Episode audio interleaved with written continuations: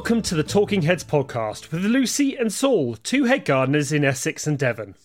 In light of the coronavirus crisis we are living in and the drastic changes in horticulture happening up and down the UK, we both realised that bringing a regular glimpse into the gardens we look after might bring a little joy and interest.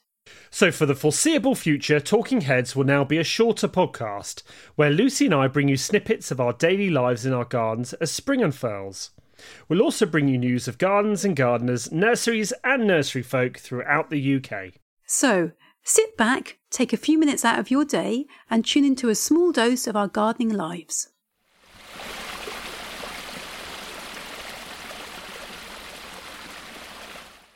So, Lucy, what a week. Um, I don't think I can recall a week like this, probably in my life, or especially in my gardening career. No, no, me neither. It's um, it's stirring up quite a lot of emotions in a lot of people, and um, I can't blame anybody for feeling quite unsettled at this time. But what we'd quite like to do, if we can, is just to add a dose of normality to people's lives. I think yeah, try and just uh, let people know that you know, even though things have changed, I don't know, m- monumentally, especially through our, our our sector, through horticulture, at least the gardens and the plants and all the things are still doing the things they would do in spring, Yeah. and hopefully will bring a regular amount of of what's going on at both East Donyland Hall and at Stonelands while we have a little natter about what we're doing in our gardens. Yeah,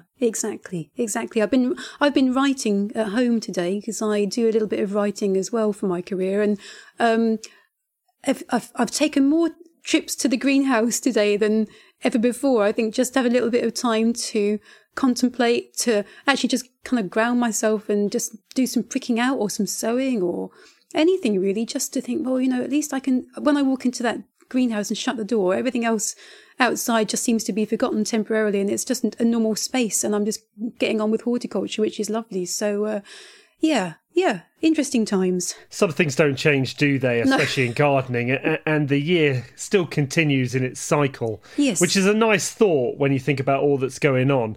I, I got to say, although today I was reflecting on what was happening, I think yesterday was the real. I, I must say, at, at some points, I was uh, I was a bit shell shocked, to be honest, because. I'd gone from the start of the week uh, thinking about things like the upcoming local Alpine Garden show, some talks I was doing, some of the big shows being announced, looking through to yesterday having almost everything for the next three to four months cancelled. Yeah. From big shows to little shows to talks to garden holidays I do. Yeah, And it was a bit sobering, I must say. I know. I had to speak to you today and uh, pass on the sad news that the show that we're both involved in, which is Gardeners World Live, has been postponed, obviously, for until ne- this time next year. And um, I hated telling you that because I could tell already in your voice you're a little bit flat about things, and you said your diary was getting quieter and quieter, and I had to do that. But then we we had a little chat, didn't we, about our gardens and what else was going on? I think I might have mentioned some sausages that were cooking on just to cheer you up. Oh, and, I love uh, sausages. I know, I know. So, so yeah, so that that is that is what's unfurled in front of us. We've both got um, slightly emptier calendars than before, but what we're going to do is fill it with our favourite topic, which is horticulture. Um, Saul and I, we should explain that at the moment we're both very lucky and that we're both still working. Um, you are still working at Stonelands full time.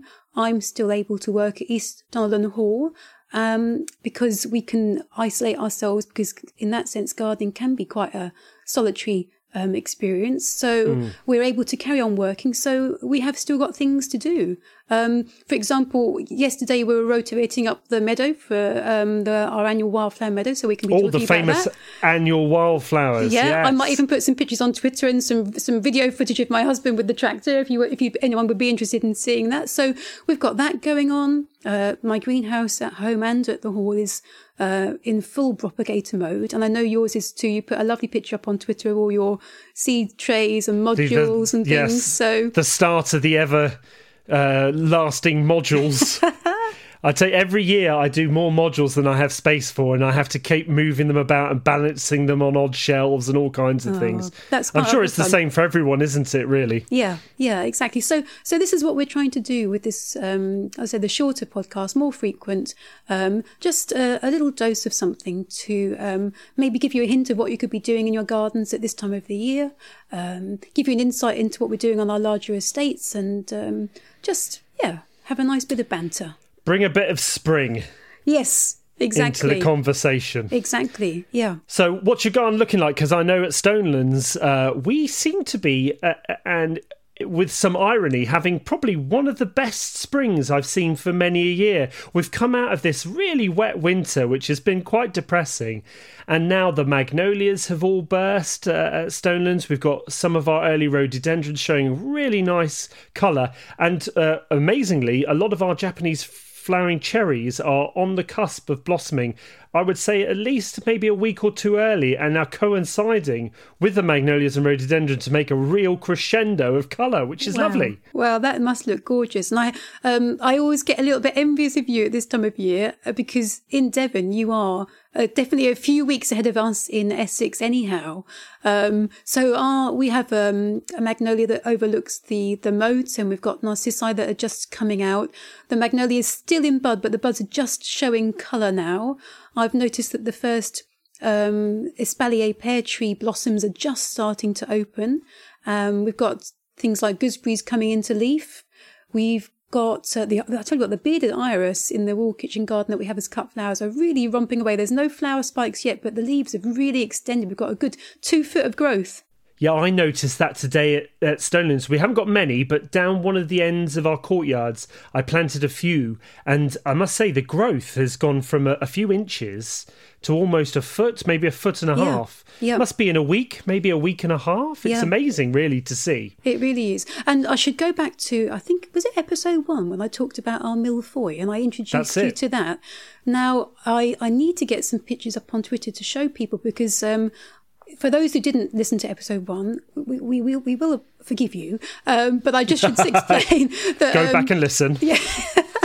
um, it's a meadow full of unu- lovely dwarf uh, species bulbs in grassland, and it looks really stunning. But it's very gentle and um, not brash and in your face like some bulbs displays can be. So it's a slightly interesting take on how you can plant up uh, with bulbs, and it's really now in the last week or so uh, really coming into its own. There's such a diversity of species that are flowering.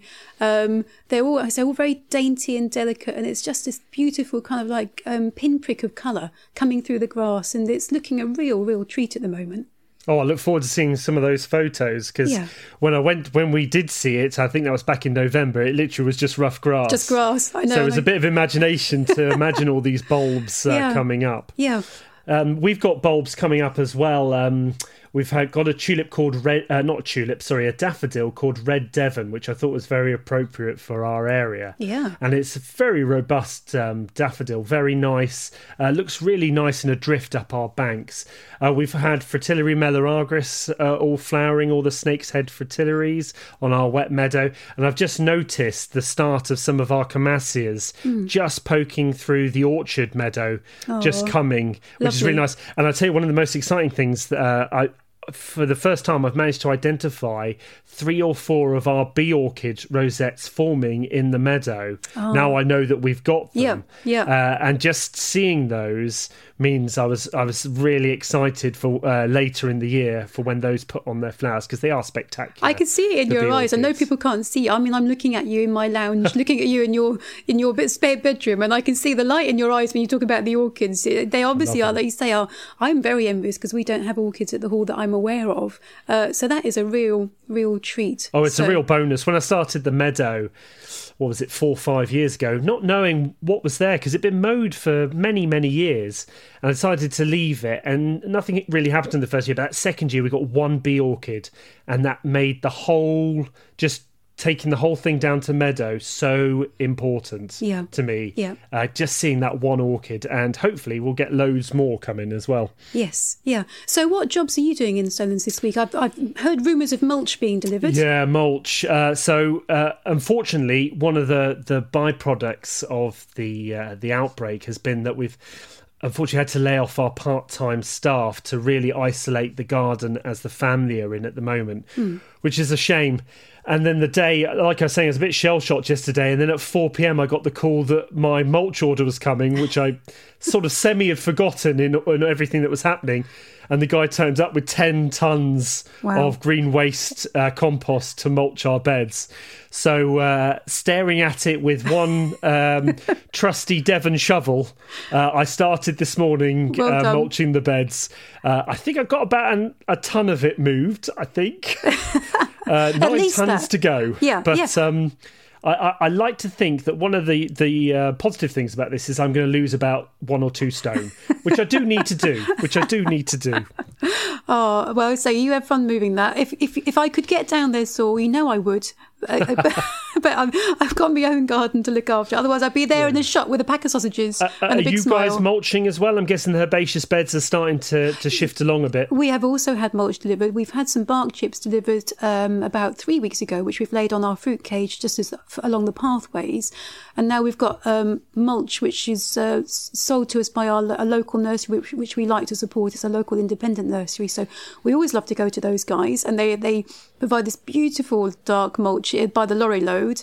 And uh, so that's now been dumped in the uh, in the courtyard near the stables, and we've got the, the, the good job of as you say, distributing it around the garden. Um, we'll try and It's get. one of the uh, more manual jobs, isn't it? Oh, do you know what though? It's pure eye candy, isn't it? Once you get a mulch it's- down oh. on the beds, it looks so so much more polished and finished. And if you can do that, then you get a nice grass edge going as well. Oh, it is the stuff of dreams. There- There are two jobs in the garden that, that, that change the dynamic. And I think one is mulching the beds, and the second is putting the first mow in Mm. Yep. with the stripes. Yep. The garden just changes to that sort of like um, like uh, uh, Nirvana kind of look. You sort of go, wow. I know. Just you can those see two it on the things. on the cover of a magazine, on a, any any garden magazine. It would look absolutely beautiful. So so yeah. So that actually is a really lovely thing to do. I've also got to pull my finger out a little bit because I haven't quite finished the fruit tree pruning, which is um um. Wow. I know. I know. I'm Yeah. I'm quite happy to admit when I get behind. I'm not going to sort of uh, uh, uh, lie and, and say I'm I'm always ahead. There's a few things that we need to do. We we got a little bit behind in the autumn because we had a massive amount of duckweed on the moat, which really Oh, of course, yes, And I I, think you that. saw that, but it caught us by Yeah. surprise because we'd never had it so bad before, and we um, took the decision to try to clear it. And obviously, the the the, the route for us was was manual removal, and it did take up quite a lot of time. So there's some elements that I um, the, all the roses are pruned. we we've sorted those all out. The wisterias we've done, um, but there's a few fruit trees that we still have yet to completely tidy up. Obviously, the, the stone fruit was all done in the summer, so that's fine. But we've got a, about nine apple trees that are mature. I just need to take the middle out of them because they've gone a bit congested in the centre. So it's nothing massive that I've got to do, but I am mindful that uh, I would like to get that done sooner rather than later. Before they blossom, I, Yeah. noticed the buds are just starting to swell on my uh, apples in the orchard. Yeah. So. Well, the espalier pears that I mentioned right at the start, I have done those. Just for anyone who's concerned, it's just the freestanding ones in the in the actual orchard itself. But uh, yeah, that might be tomorrow's job. That sounds good. Um, I think what we'll do is we'll leave it there for today, and then hmm. I think the next one we'll have a really good chat about what's going on in our veg gardens because I know things are shifting along nicely. That's a really good idea. Yeah, let's do that.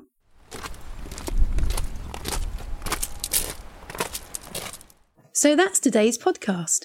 We hope you enjoy this shortened format and the look at our lives and our gardens. Hopefully, you'll tune in again soon to hear about what we're up to. We understand that for many, life has changed in ways not imagined during the start of this year. Our thoughts especially go out to all our colleagues and peers in horticulture that have been drastically affected, and we hope that life will return and, like all good plants, flower again much better than before. In the meantime, please do get out into your gardens, support your local small specialist nurseries, and enjoy time out from this extraordinary shift in ordinary life. Until the next episode of Talking Heads, Goodbye. goodbye.